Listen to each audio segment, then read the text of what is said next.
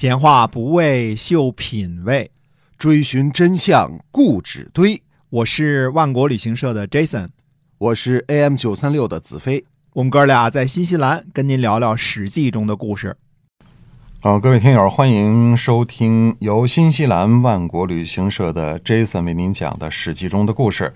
那我们万国旅行社呢，是新西兰已经有着23年的这样的旅行的企业，我们有着一流的信誉和这个提供给您最高质量的产品。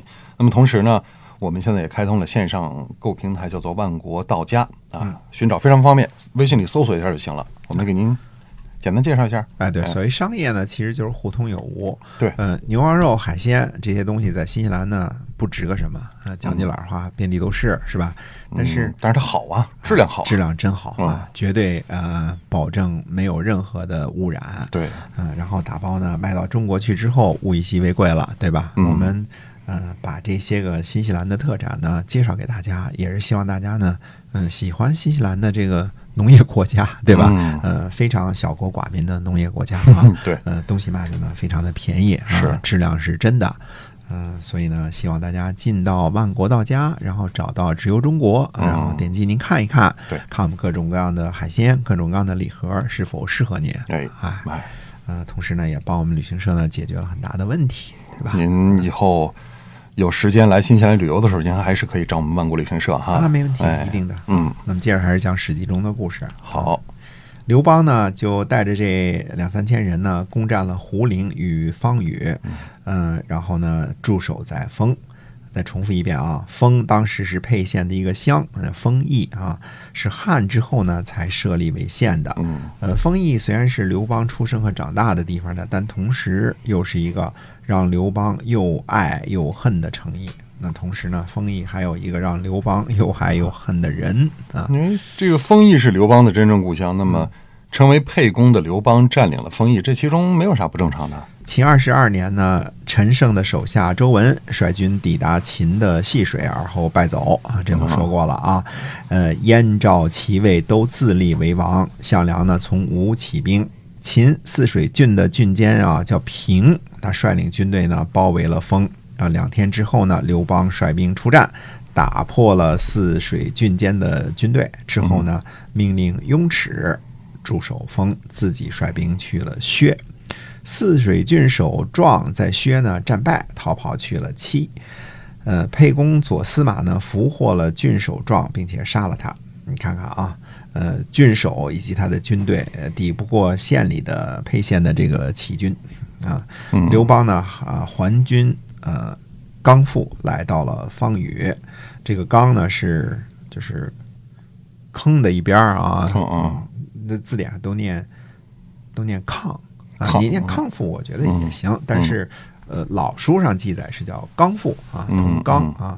那么来到了方宇，刚复呢位于山东济宁市南50里，方宇呢位于今天山东鱼台县以西。刘邦主要进攻的方向是山东，是吧？哎，这时候陈王呢派周氏来到方宇，尚未交战。陈王呢交给周氏的任务是掠地，也就是攻取土地。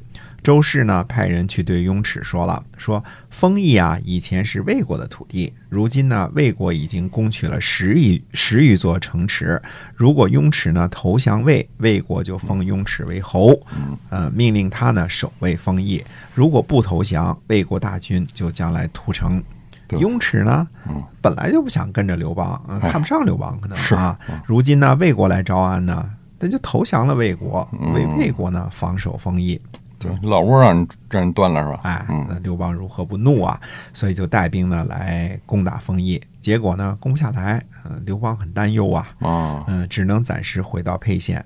这时呢，刘邦听说呢东阳宁军和秦家呀拥立景驹为楚王，而东阳宁军呢驻守在刘邑呢在徐州和沛县东南50里。这里呢就是后来张良的封地，所以张良又被称作刘侯。刘邦呢于是前往刘邑，投奔东阳宁军，想从他那儿呢借兵攻击丰邑。正好赶上呢章邯率兵击陈，命令他的司马率兵攻击原来楚国北部。秦军呢在项邑屠城，来到了砀城。荡城呢应该是荡郡的治所所在啊。东阳宁军和刘邦呢西去，在萧县以西呢与秦军交战，战况不利，于是他们又回到了刘义，引兵呢攻击荡城，3天才攻取，收集了荡城的兵卒呢，总共得到了5-6千人。攻击下邑，拔之之后呢，又去进攻丰邑。啊，看来丰邑一直是刘邦的一块心病哈，这是老家呀，自然不能拱手让人了。所以刘邦呢，对于雍齿是十分痛恨的。对于丰邑子弟背叛他呢，也是十分痛恨的。不过呢，这次攻击丰邑呢，又没有成功。刘邦听说项梁在薛，就带着100余骑，往见项梁。这应该也是刘邦和项羽的第一次相识。项梁给刘邦派了5000人，还有5大夫级别的将领50人，前往攻击丰邑。那这次应该能拿下丰邑了吧？史书上没记载，可能也不太重要吧，因为前面我们说过啊，魏王的都城都被章邯率领大军衔枚偷袭，齐楚援军也都败北了，还搭上了齐王的性命，对吧？接着魏王就自焚投降，小小的丰邑应该抵挡不了5000精兵的攻击啊！雍齿这人呢，后来投奔了赵国，后来又投降回来跟着刘邦混。要说跟随刘邦的诸将领之中啊，刘邦最不喜欢的应该就是这位早期背叛他的雍齿了。而也正是在这个时候呢，刘邦呢变成了项梁麾下的一员大将，与项羽一起呢，差不多算是项梁的先锋官的意思。那刘邦是一员大将吗？刘邦的军事才能啊，在历史上并没有太多的彰显，但是依然不能否认呢，他确实是一员大将。跟刘邦同时的都是什么项羽或者韩信这种不世出的军事天才，自然刘邦的军事才能就发挥不出来了。汉高祖刘邦跟项羽打了71仗，劫北，北的意思就是跑的意思啊。不过后来韩信评价刘邦说，他能够有能力啊带领10万大军，能率领10万大军，那当然也是个将才了，对吧？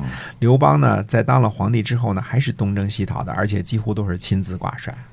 这倒是啊，只是说可能很少注意他军事方面的才能，因为他政治方面太过突出了。其实刘邦不偏科啊，各方面都挺能干的啊。这时项梁呢已经立了楚怀王孙欣为楚王，定都于台。这个项梁自己号称武信君。章邯呢揪着齐国的田荣紧追不舍，项梁呢依然派兵援助。项梁北攻刚复，在东阿大败章邯，继续北上追击啊。那么刘邦和项羽呢，就攻击阳城之后呢，屠城。看这个，这是刘邦跟项羽一块干的啊。当然，我觉得这个事儿可能项羽拿主意的可能性比较大啊。联想到后来这个屠城的事儿呢，刘邦不是没干过，但是项羽是常干的。那么项梁的大军呢，在濮阳与章邯大战，再次击败章邯。章邯呢，退守濮阳。濮阳是原来魏国的都城嘛，四面环水，易守难攻。楚军呢就暂时放弃濮阳，去攻击定陶。定陶暂时还未被攻下。刘邦呢与项羽呢西掠地，攻击到了雍丘啊。雍丘呢在汴州，也就是开封附近啊。刘邦和项羽在这里呢与秦军大战，攻破秦军，杀了李斯的儿子三川守李由，又去攻击外黄。外黄呢位于今天商丘市民权县境内，但是外黄呢也没有攻破。刘邦和项羽确实像先锋是吧？眼看着这个楚军蒸蒸日上是吧？章邯是一再军破，楚军的形势一片大好。但是这之后会发生什么事情呢？那么下回跟大家接着说。好，感谢您的收听，同时呢，请关注我们的万国到家。好，我们下期再会。